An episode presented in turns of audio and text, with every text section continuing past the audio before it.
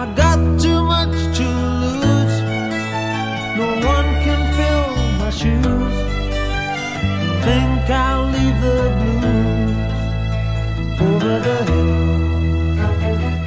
Hello, and welcome to episode 856 of Effectively Wild, the daily podcast from Baseball Prospectus, presented by the Play Index at baseballreference.com and our Patreon supporters. I am Ben Lindbergh of 538, joined by Sam Miller of Baseball Prospectus. Hello. Yo. We're starting a little late because you had a Reddit Ask Me Anything, and I realized that that's every day for me. I get to ask you anything whenever I want. It's really a privileged life I lead. How did that go?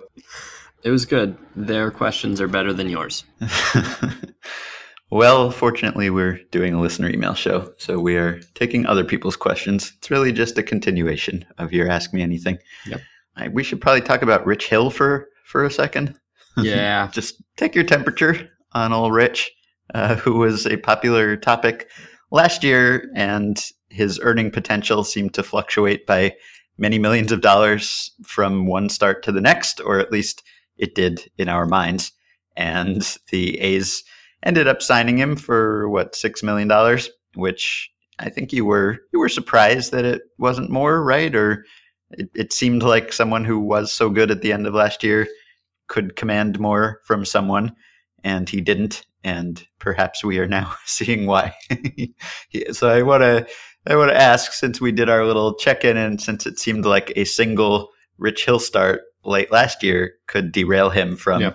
suddenly ace potential to not even worth and the league minimum. He has now uh, gone through a spring training in which he struggled. He made four starts, 12 innings, 12 hits, 15 runs, 15 walks, and Uh-huh. nine strikeouts. Uh-huh. So more than a walk and more than a run per inning.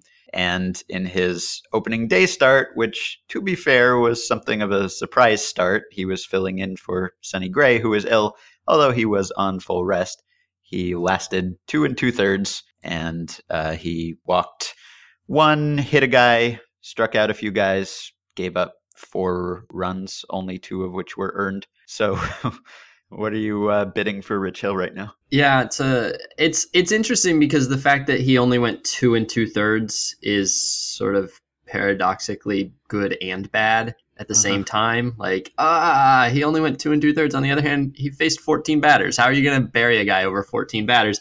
And he wasn't that bad. I mean, he didn't do he didn't you know he didn't do that well either. And so but but he wasn't that bad. Like you know, he he walked one. He had the two hit batsman, so he you know had some clear issues with his control, but it wasn't like nightmarish or or anything like that. He got some strikeouts. He basically was good for two innings, and then he was bad for almost an inning. Like that. th- That's the start. He he was good. Like for two innings, I was like, that's that's my Rich Hill. That's good old Rich Hill. Just keep Yeah. being Rich Hill.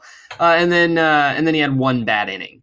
Uh, so uh, RJ was chatting with me during this, and he said Rich Hill's gonna be. I forget exactly what he said, but he said something like, "It's gonna be same old Rich Hill, and we're all just gonna pretend that those ten starts last year never happened." And I was like, uh, "It was actually only four starts."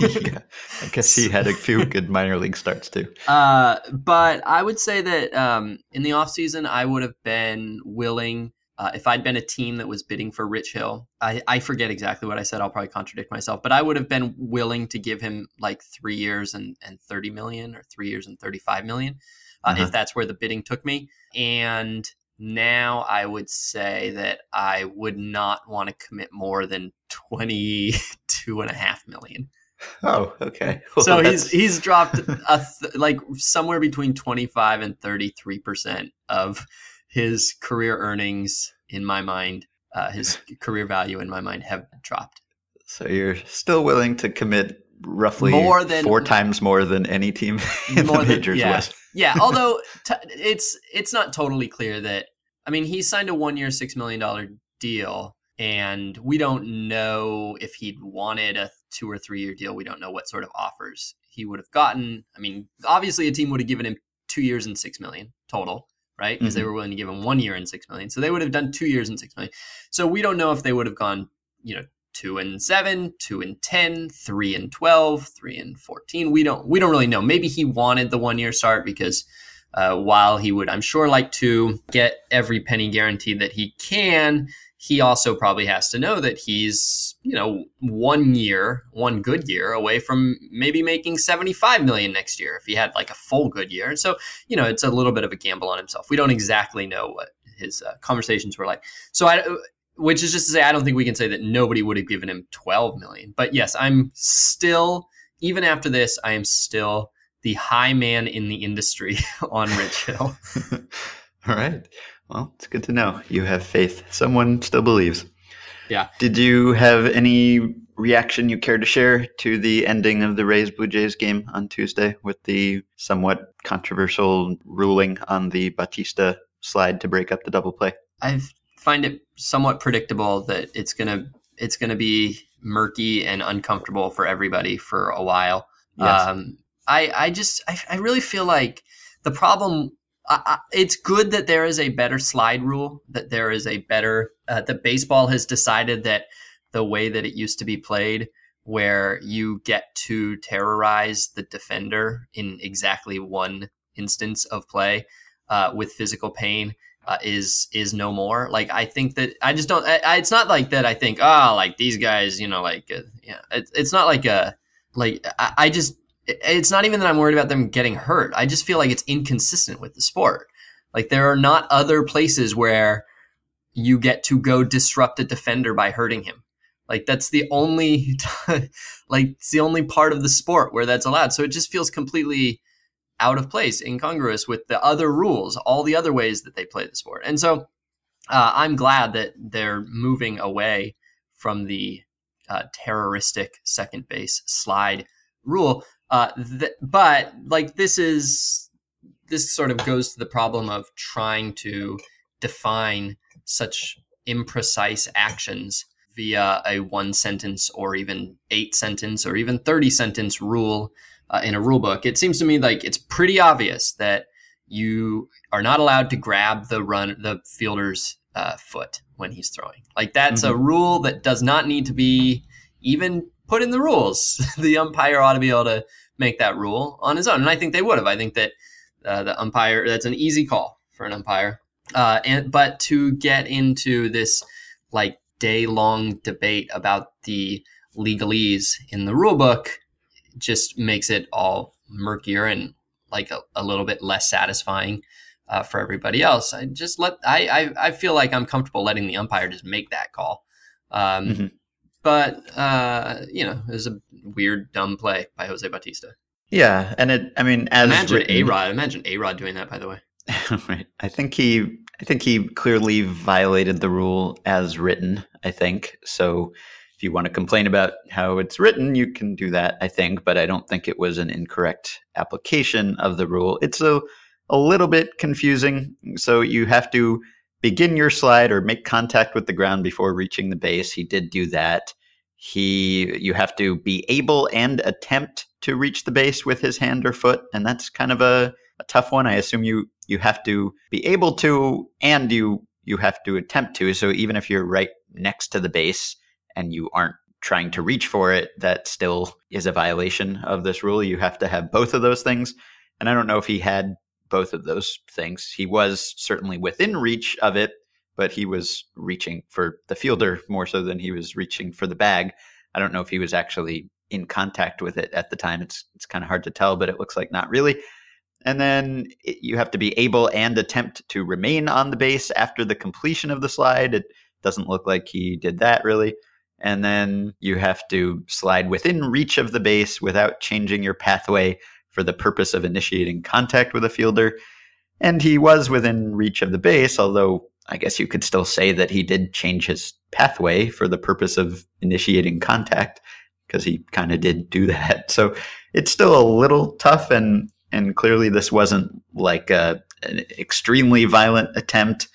This wasn't really the I don't think it was exactly the textbook case of a slide that this rule is meant to prevent and Maybe you could say that it would be nice if it were left up to the umpire's judgment. Of course, we had that system where these things were left up to the umpire's judgment. and they didn't seem to exercise that judgment very well or very often, which is why we needed a rule in the first place. So but they they could have. I mean, the reason They that could they have. the reason that they didn't. I feel like the reason they didn't that they had a hard time exercising that judgment is that it was accepted that when you're a base runner and there's a fielder at second base who is trying to turn a double play, you get to physically assault him. And then once you're like once you've allowed that assault is the game, that assault is the rule, uh, then yes, it is. You're probably going to err on the side of not calling runners interference or whatever the specific call is, uh, because like the runner is just doing the thing that the runner is trying to do. Like how how are you supposed to say that he's not? Now there are limits to how far that assault is uh, allowed to go. Although for the most part, runners don't really violate those limits. I mean, you have to be able to.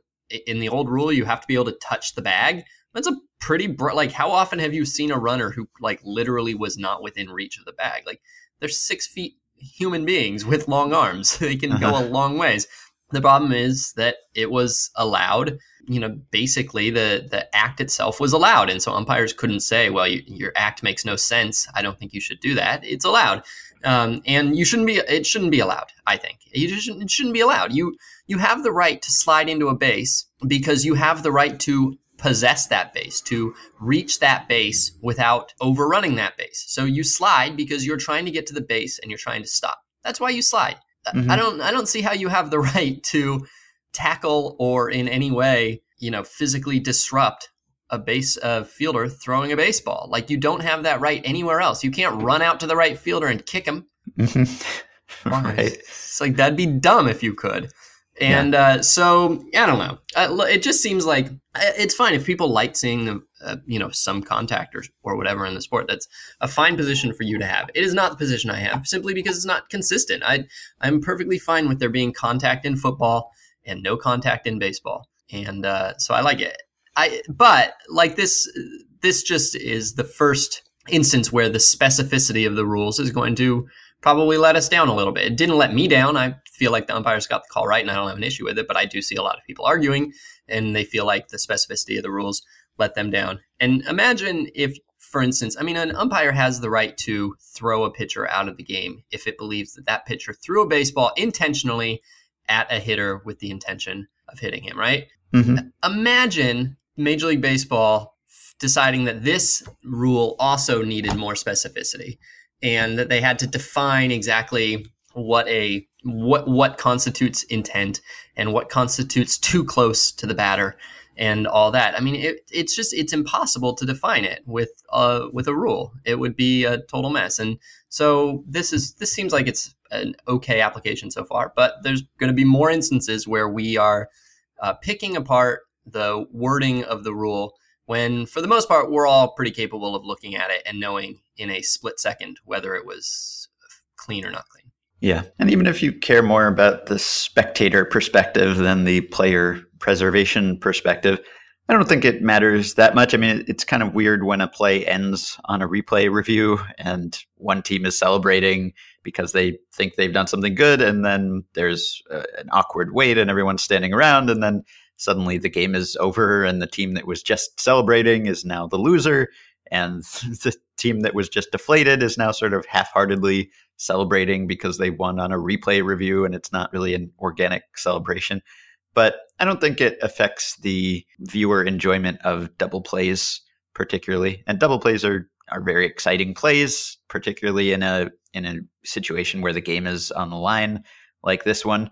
But I think most of the excitement of the double play just comes from the timing and the execution of the fielders and being able to make the transfer and an accurate throw and get rid of the ball quickly and all of that, and the runner getting down the line. And I don't think what the guy at second base does to break up or not break up the transfer has that much to do with my enjoyment of that play. It's sort of hard to appreciate in the moment anyway, because you don't really get a great look at it. So I don't think we'll miss it in the long run. There will just be some hiccups. Yeah, I agree. Hey, um, I think I have the first Andrelton Simmons highlight as an angel. okay. Uh, so I'm going to send it to you. You didn't see it because it is not like an all-time great Andrelton Simmons. but it is sneaky great. So I thought I'd show it to you. All right, I am watching. It's, it's pretty good. It's So- pretty good, right? What, watch the replay too, because the replay really, in sort of slow motion, shows you the unlikeliness of him getting that much on the throw at the angle. Uh-huh. Like you really sort of appreciate the way that momentum was working against him here. Yeah, And, so like- I'll, and I'll how, link to this play Yeah. as as usual, so you can watch it. But this is from Monday's game against the Cubs, seventh inning, a fielder's choice. Although maybe we wouldn't all prefer to call it that. And it's a, a Kris Bryant grounder in the hole, and Simmons sort of dives to the backhand, and then he recovers and gets up and makes a little short arm throw to second with enough on it to get the runner in. Yeah, as he he is spinning, his body is is revolving clockwise, Uh huh. and so the throw is going like he's basically yeah.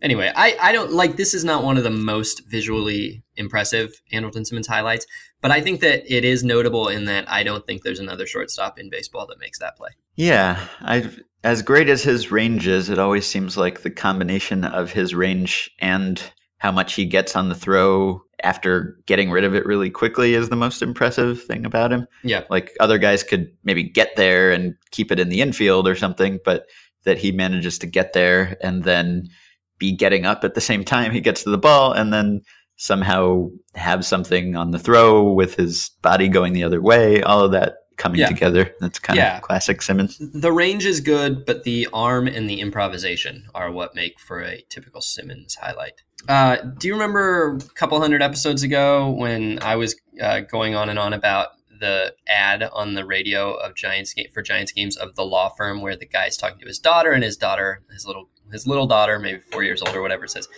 "What's it mean to hit 300?" You remember this? Yes. Uh-huh. And the dad tells her it means you got to hit one out of three times. Uh, and uh, of course, that is not what it means. But then, which is fine. But then the guy came back with a follow up uh, commercial where he was basically just like yelling at all the haters who were mad at him for teaching his daughter bad math. And it was just this really weird, like, you never hear a commercial like this um, ever. And anyway, uh, they're back. You know, they they they never left. They they always have ads. Uh, but this year's ad is an on one because the girl, the little girl, says something like she's looking forward to the season, and the dad says why or something, and she says, "Well, it's that second year magic." And of course, what she means is it's like it's an even year. The Giants win the World Series when it's an even year. We all know this. But Uh-huh. she says it's that second year magic, which is not a phrase. And No. I wondered whether the Giants. This is an indication that the Giants have trademarked some, some have somehow trademarked even year. Hmm. Uh, because a couple of uh, of innings later, there was a commercial where Denard Span refers to it being an even year in a a ad for the Giants, but they couldn't. Apparently, they couldn't use. I don't know. that- Maybe they couldn't use, or maybe they chose not to use this extremely common phrase, and instead used an extremely uncommon non-phrase. And I, uh, I'm not convinced that it was a trademark thing. Partly because I, can you trademark that, but also because I feel like the the commercials for this law firm with the girl and her dad, there's always something wrong, and it almost feels like like they're putting something wrong in it, so Yeah, that I will attention. yeah, so that I'll so that I'll obsess over this ad because I listen to it every time with fire in my heart because there there's this wrongness. And so I wonder if they actually like they start with a clean script and they're like, "All right, how do we how do we put a blemish on here?" Mhm. Um so anyway, the second year magic. What? All right. One other thing, uh, a lot of people like me um, have seen this ad for a cell phone, some cell phone, a billion times because it's the first ad that plays at every commercial break on MLB TV this year. Uh, and this is an ad uh, in which Jason Statham is uh, looking at his cell phone, and then all sorts of uh, wonderment happens around him, uh, and everybody in this world is Jason Statham. And so it's like Jason Statham is the waitress. He's also, um, you know, the the bullfighter, and he's also the uh, pop music dancer. It's this you know crazy world that exists on your cell phone, right? Because you're doing the YouTube and you're playing the games and you're doing everything, and they're all Jason Statham. So when I was a when back when Tumblr was a thing, I thought about having a Tumblr that was just focused on unnecessary legalese at the bottom of commercials. So like like it'll show like a guy driving his car 25 miles an hour uh, down a street, which is just normal driving, right? Like there's Yeah. nothing, but it's like right. professional driver closed course. Don't you know? And uh, yeah, I think you get it's okay if people drive the car like that. Like Yeah. That's how that's what you're selling it to them for. And so anyway, you'll start to notice a lot of these now that I've told you. But this Jason Statham ad, there's a point where Jason Statham is fighting Jason Statham in a subway car filled with Jason Stathams, and at the bottom it says dramatization. it's good, Didn't really good to clear that up. Yeah, All right. there you go. okay. All right.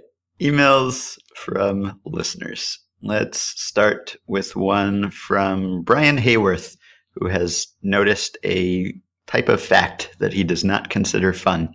He says, I was listening to the radio broadcast of the makeup game for yesterday's Red Sox Indians opener. Shortly after Mookie Betts' home run, Red Sox radio broadcaster unleashed the following declaration Mookie Betts just became the first Red Sox player to homer in multiple opening days before the age of 24. we have in this statistic the following use of arbitrary point in time for considering opening day more important than any other game, limiting the scope of that stat to a single franchise. Use of additional arbitrary factor, age, and how they decide on 24 is even more puzzling. Perhaps there was a 25 year old who had done it. Am I overreacting to how bad this is? Are you aware of any stats or bits of trivia that are worse? No, I have I have noticed this genre of opening Yeah. day stat the last few days, and it's pretty terrible. Yeah. is right. I, I completely agree. Uh, thank you for bringing it up because I didn't, I hadn't really put it together as a as a thing. But yes, opening day fun facts are the worst fun facts. They're There was one I tried to like. I, I saw a Bryce Harper one. Of course, he has hit home runs in all of his opening days for four opening days, which is kind of cool. I guess. I'm okay And- with that. Yeah, that's Yeah, a pretty good one. Yeah, I mean that ESPN Stats and Info tweeted Bryce Harper hit his fourth career opening day home run. That's the most in the modern era by a player before turning 24. All right, you see that that that ruined it. Well, I kind of like it because it it conveys how accomplished he is at such a young age. I like to, I mean, to hit four career opening days before you turn 24, you have to be some sort of Bryce Harper to do that. So that is kind of cool. I, I, don't well, know. yeah. So I think that the act is cool. That Bryce Yeah. Harper has homered in four straight opening days is cool. I feel Yeah. like turning it into a a he's the first to do this and adding extra parameters is where I mean, because fun facts are very much like like jokes, where the you know the shorter the better in a lot of cases. As you you do want them to be tight. Sometimes you don't. Sometimes you you know the the expansiveness adds to it. Like it's a good uh, what do you call those jokes? The ones that Dustin Parkes tells. They're like super long and they play off of the longness of them. Like the longness becomes part of the joke. Uh, Sh- Shaggy Dog, Shaggy Dog story. Hmm. Anyway, but generally speaking, yes, you want it. Brevity adds to it, and in this case, telling me that nobody's ever done it adds nothing to it. Like I, you want to limit the details you put in the fun fact to those that are necessary or even especially necessary for putting a thing in perspective. And telling me that Bryce Harper i has homered in four straight opening days, I, I already know how old Bryce Harper is. I already know how good he is. I already know how young he is. And the fact is just, it reinforces those things that I already know. Adding that nobody has done it by age 24 or 23 or whatever, now I just have to, I have to spend more time thinking like, well, what does that mean? Is that relevant? Is that, is, are they cherry picking details to exclude people? And none of them are doing anything other than what I already knew to be true. So they're not adding any perspective. Uh, Mhm. so I was interested when you told me that Bryce Harper had done the four homers in opening day. Um, I was not interested once you told me that they were trying to sell this as some sort of new new achievement in human uh, experience. I will uh, give an allowance for starting pitcher opening day fun facts because there is something significant about being the opening day starter. It is Uh-huh. something. It is something unique in the sport. Everybody plays on opening day, but only a certain type of pitcher. And that's Rich over, Hill.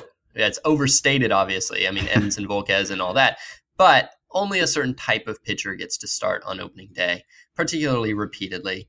It isn't irrelevant. It is its own sort of form of bold ink on a player's career. And uh, so I'm perfectly happy to hear your Felix Hernandez, Clayton Kershaw fun facts about opening day. Uh, but don't really care about position players. Just a, it's just a game as far as I'm concerned. hmm All right. Question from Gordon Is Vin Scully the person to have seen the most major league games? I'd think 60 plus years would win, but he's cut down his workload lately. Maybe the postseasons he called make up for that. The only person I can think of would be Connie Mack, but I'm probably missing some candidates. Does the answer change if we include games watched on television? This is obviously a very difficult question to answer definitively. I sent it to John Thorn, who's the official historian of Major League Baseball and is great. And he said the answer to that would probably have been Connie Mack, but Scully could still see some games after his impending retirement. And he may well have seen them before he called his first game for the Dodgers in 1950. I'm sure he did. Well, Um, I, I'm not sure he did. There was no you don't TV. think he had seen any any major of, league co- games? of course, I think he, of course I think he had seen some, but Right. it wouldn't it wouldn't surprise me if it was in the dozens. Uh-huh. No, Yeah. certainly certainly not hundred and you know certainly not 150 a game a year. No, no. So And uh, John also said if even if Mack played in the first big league game he saw, that would have been on September 11th, 1886, with his last game seen sometime after his retirement as manager in 1950, maybe as late as 1954. That gives him at least 64 and maybe 68 years. So the answer is not certain if the question posed contains the verb seen, and Scully is still with us, for which we may be grateful. He also added that the full Major League Baseball season did not reach 154 games until 1904. So Scully may have seen more games per season. In 1886, the season only ran 120 games. So do you think the answer is different? I, I mean, I would take the field over either one of these guys, I think. I'm I- not, I'm, I'm not I- sure. counting or not counting TV? I think if you're counting TV, you Yeah. take the field. But if you're not counting TV, there is almost no mathematical way for somebody other than a professional to have done it because you're Yeah. even if you're even if you're a season ticket holder your whole life and you live to 100, you're only getting half the games. You, there's Mhm. really no mechanism by which you've seen all the road games except by TV, and TV hasn't existed long enough to make up the Mhm. ground. Now, True. I think in 40 years, counting TV, in 40 years, some schmo, maybe it'll be you, will have passed him because TV will have made it possible and it will then become mostly a test of how long you live. and how much free time you have. Well, I guess, but some people just it's a hobby. I mean, I Yeah. you know, a lot of people watch a baseball game a day. I don't I don't feel like I mean, you play games, you play video games, right? So just transfer that time to baseball. Like I don't Mhm. to me it's not I don't feel like we need to shame people for their for how they spend their leisure. No. Um, but it'll basically be who lives long and who lives long and among the subset of people who live a long time, who's a ball game uh, a day type of person. And someone will pass Vin Scully. But you can't do it right now. You can't go back further than Vin Scully uh, as a TV watcher, and you can't really match Vin Scully unless you're watching multiple games a day. And then I think you can shame the person for how they spend their leisure. Um, Yeah, it's tough because the major league condition. I mean, you could say it would be some, you know, grizzled old scout. It could be Art Stewart or something who's seen the most baseball games. But major league games, that would not be the case because most games scouts see are not major league games. It could be a writer. I mean, it could be Roger Angell, for instance, who is 95 and has been seeing games since the 1920s. I mean, he saw Ruth and Gehrig. He was at Lefty Gomez's first game in 1930. So, and he was a professional baseball writer for many of those years, going to, you know, maybe not a game a day, but but many many games and Do you think- books many- about baseball and how many still goes to games. how often do you think Roger Angell went to games in his prime? Do you think he would have? Would you I guess more than hundred a year? I would think so. I think Okay. he was a fixture for for that period. I don't know how long that period lasted. Of course, he was not covering baseball for the New Yorker immediately. So, uh, so I don't know, but he was a fan and was going to games all those years, albeit not every day. So Yeah. someone like that, or someone you know, like Yeah, Shirley. Povich, or someone who was Yeah. covering baseball forever, or Seymour Siwoff, who works for the Elias Sports Bureau. I think he's 95, and I think Oh. he is still working regularly. I don't know how regularly he goes to games, but he's I think the oldest or longest running BBWAA member since 1952. So someone like that, it's possible, but it is it's tough to beat the broadcaster who has to be there every day. Yeah, yeah. I yeah, beat writers. Uh, beat writers definitely the sleeper here, huh? Yeah, There's some old beat writer who's who just just did it for seventy years. yeah, right. Or of course, whatever. no one's a beat writer at Scully's age, really. By that No. point, you're a you're a columnist or you're an emeritus or something, so you're not seeing quite as many games in person, perhaps. Or it could be just some you know stadium personnel type person, like some behind the scenes person we don't even know about. I was I was thinking like Pete Oh. Sheehy, the the Yankees clubhouse guy who was you know a clubhouse guy forever. He Yeah. Died when he was 75, so it's probably not him, although he had been doing that job since he was a teenager. But home So- games, yeah, Mike Murphy for the Giants too. But it, it- Mike Murphy goes back almost as far as Vin Scully, but home games only. Same with Bob Yeah. Sheppard, home games only. Yeah, so it's possible if, you know, there are a lot of teams, there are a lot of people who work those games and you don't necessarily know about them at least until, you know, there's an article about how they've been doing whatever thing they do for several decades. So maybe one of those people, but yeah, Scully's probably your your best bet at this point. Yeah, it's. I don't. I would guess that it's more comfortable for Vin Scully to go to a baseball game than it is for almost any other man of his age. And uh, I mean, he has to work, so in that sense, it's like less comfortable. It's it's laborious, but like he gets a good parking spot, and he Yeah. probably has a comfortable chair. And Uh-huh. I'm I would guess that if you're in your 70s, that would be significant. Like it's it's like the human body does not necessarily want to be sitting and watching a baseball game in a public space for three and a half hours. Mhm. Uh, and all the inconveniences of going to the park, of which there are very, very many, uh, probably would keep you from going to games unless it was, you know, unless it was required of you. And so, yeah, probably Vin Scully is like, yeah, he's like Barry Bonds, maybe, or Hank Aaron, maybe, where uh, he was already probably, you know, ahead of ahead of most people, uh, well into his career, but then really pulled away toward the end Mhm. because Yeah. because he kept going every day, or at least for him, he does home games and West Coast games. So even for the last few years, it's a hundred Yeah. plus. He's compiling. Yeah, yeah. Well, he's exact. He's peak and compiling. He's well, the guy yeah, who did, he's still really both. good at it, but Yeah. Yeah. All right. Well, if anyone has any other candidates in mind, either current or historical, please let us know. There's probably some guy who sells peanuts for Right. both the Yankees and the Mets. Oh, yeah, that's possible too.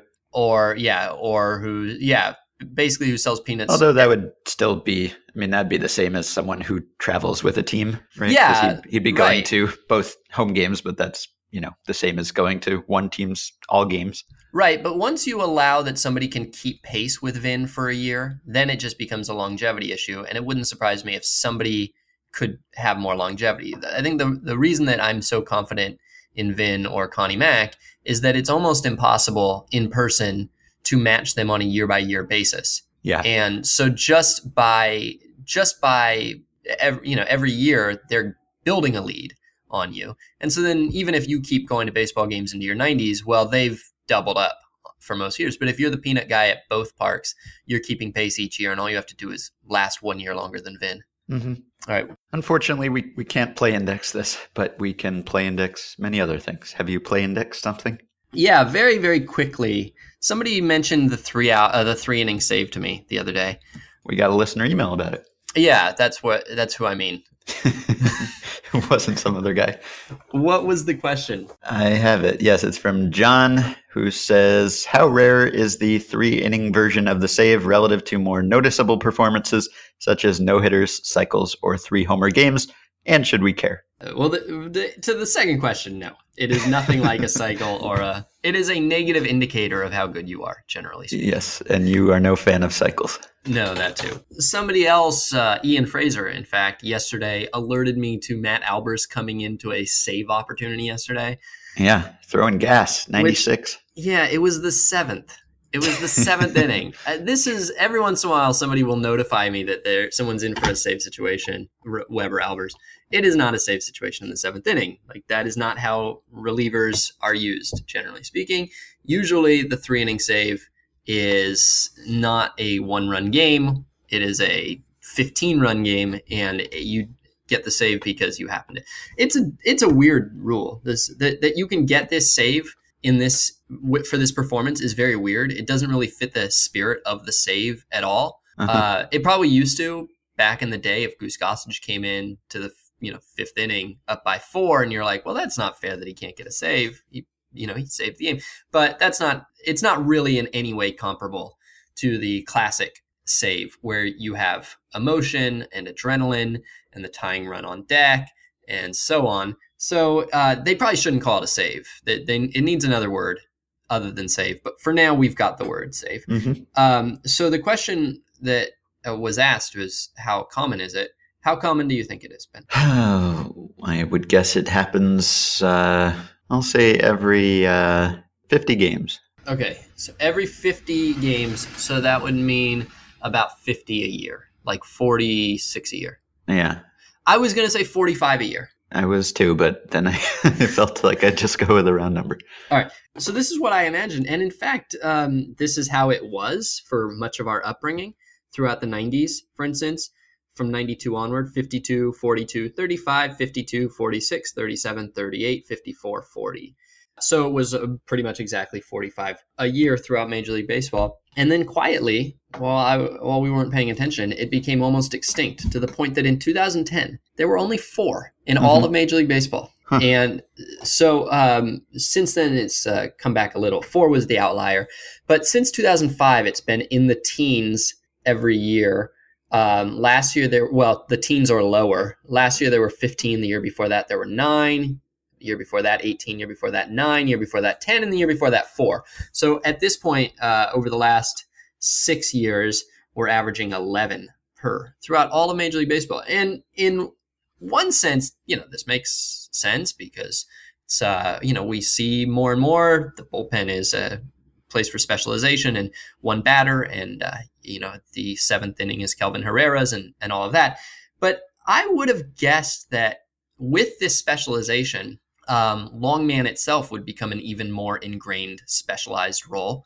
Uh, and it sort of surprises me that you wouldn't see an uptick in these because if the whole point of your longman is to keep from having to use anybody else in your bullpen, uh, I would think that you know anytime you're up by six or more, you'd bring him in and say, "All right, finish it off. Let's give the rest of the bullpen the day off." Um, and you know that doesn't seem to be happening. Basically, there is no such thing as a three inning save guy in the league right now. In fact, I looked at uh, since 2000 everybody who recorded a three inning save, how often they did, Uh-huh. and there is no active player. Actually, there is. Uh, sorry, Brett Anderson is the only active player with more than two of these in his entire career. And Brett Anderson got all of his, I think, in the same year, probably when he was with. Uh, was he with Colorado or with Oakland the year that they made him a reliever? I guess it was with Oakland. Uh, and in the span of, actually, in the span of 10 days, he got all three of his. They were all exactly three innings. And so he is, by those, just because of those 10 days, he is the active leader in three inning saves, which sort of goes to show how, how non specialized the three inning save is. It's, it has resisted specialization. Only one pitcher active other than him has two. Uh, sorry, two pitchers active have two. Jesse Chavez, who's now a starter, and Adam Warren, who is also now a starter, or are they using him as a reliever? Anyway, so Adam Warren is, I guess, maybe the the most the most prolific three inning saver who's still going. But there's essentially none of these. It has uh, it is it has become almost extinct. They they happen entirely by accident. I guess is a way that you could say it at this point. and uh, I don't know that that will always be that way. I could see them bouncing back, but Mhm. they haven't. They have not at the moment. So that's that's your three inning save rundown. All right. A thing about which you shouldn't care, but now you know a lot. Yeah.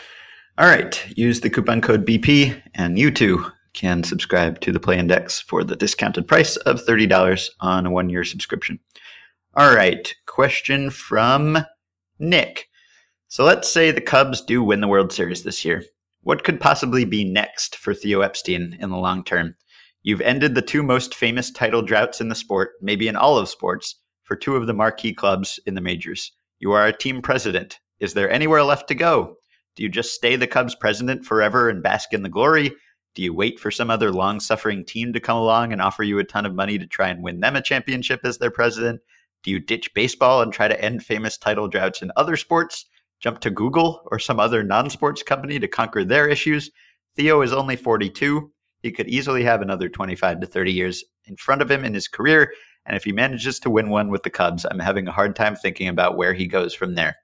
What say you guys? If you were Theo, what would you consider a worthy next challenge? Hell, what would you even consider a promotion? I forget who it was, but there's some soccer coach who's like a famous soccer coach for some, you know, English Premier League team. And he wrote a book.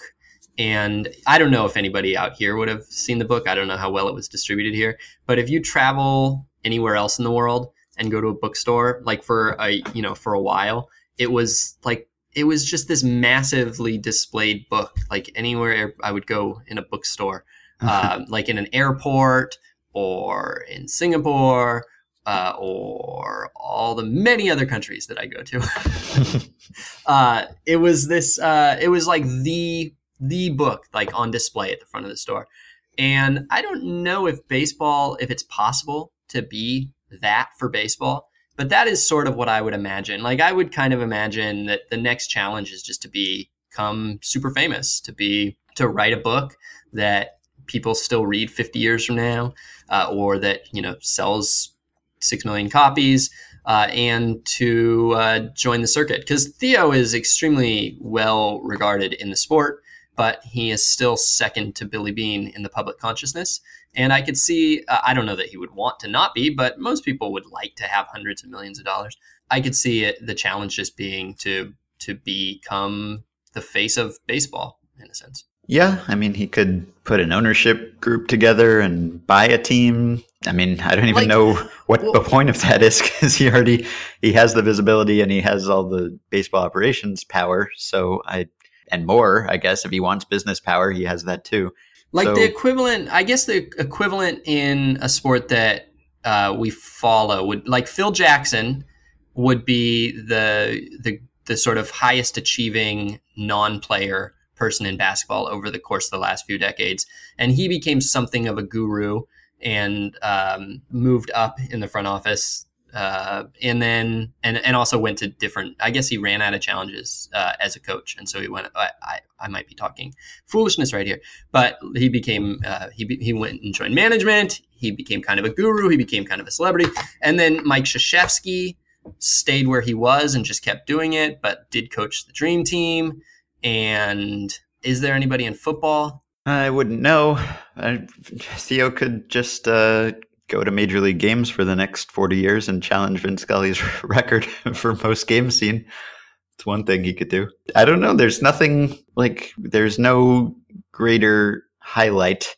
Like there's no better first sentence of your obituary than you can generate while staying in baseball than general managed the Red Sox and the Cubs to their first World Series in forever. I don't know how you could improve upon that while staying in baseball. You could become commissioner or something, but I, you know, I don't know. Maybe Who would that be as fun? I don't know if that would No. be as fun. it wouldn't be as fun and you couldn't eh, probably it wouldn't be as fun and it probably wouldn't be something where you could achieve anything in the same sort of vein Yeah. like it's it's not like you would top your uh, it's not like the natural progression is to win a World Series with the Red Sox, then win a World Series with the Cubs, then negotiate the collective bargaining agreement. Like there's not a real progression of achievement there. But how about the how about the Branch Rickey precedent, which is goes to St. Louis, invents the farm system, uh, builds a great organization, builds builds a great franchise, goes to L.A., integrates the sport, builds a great franchise,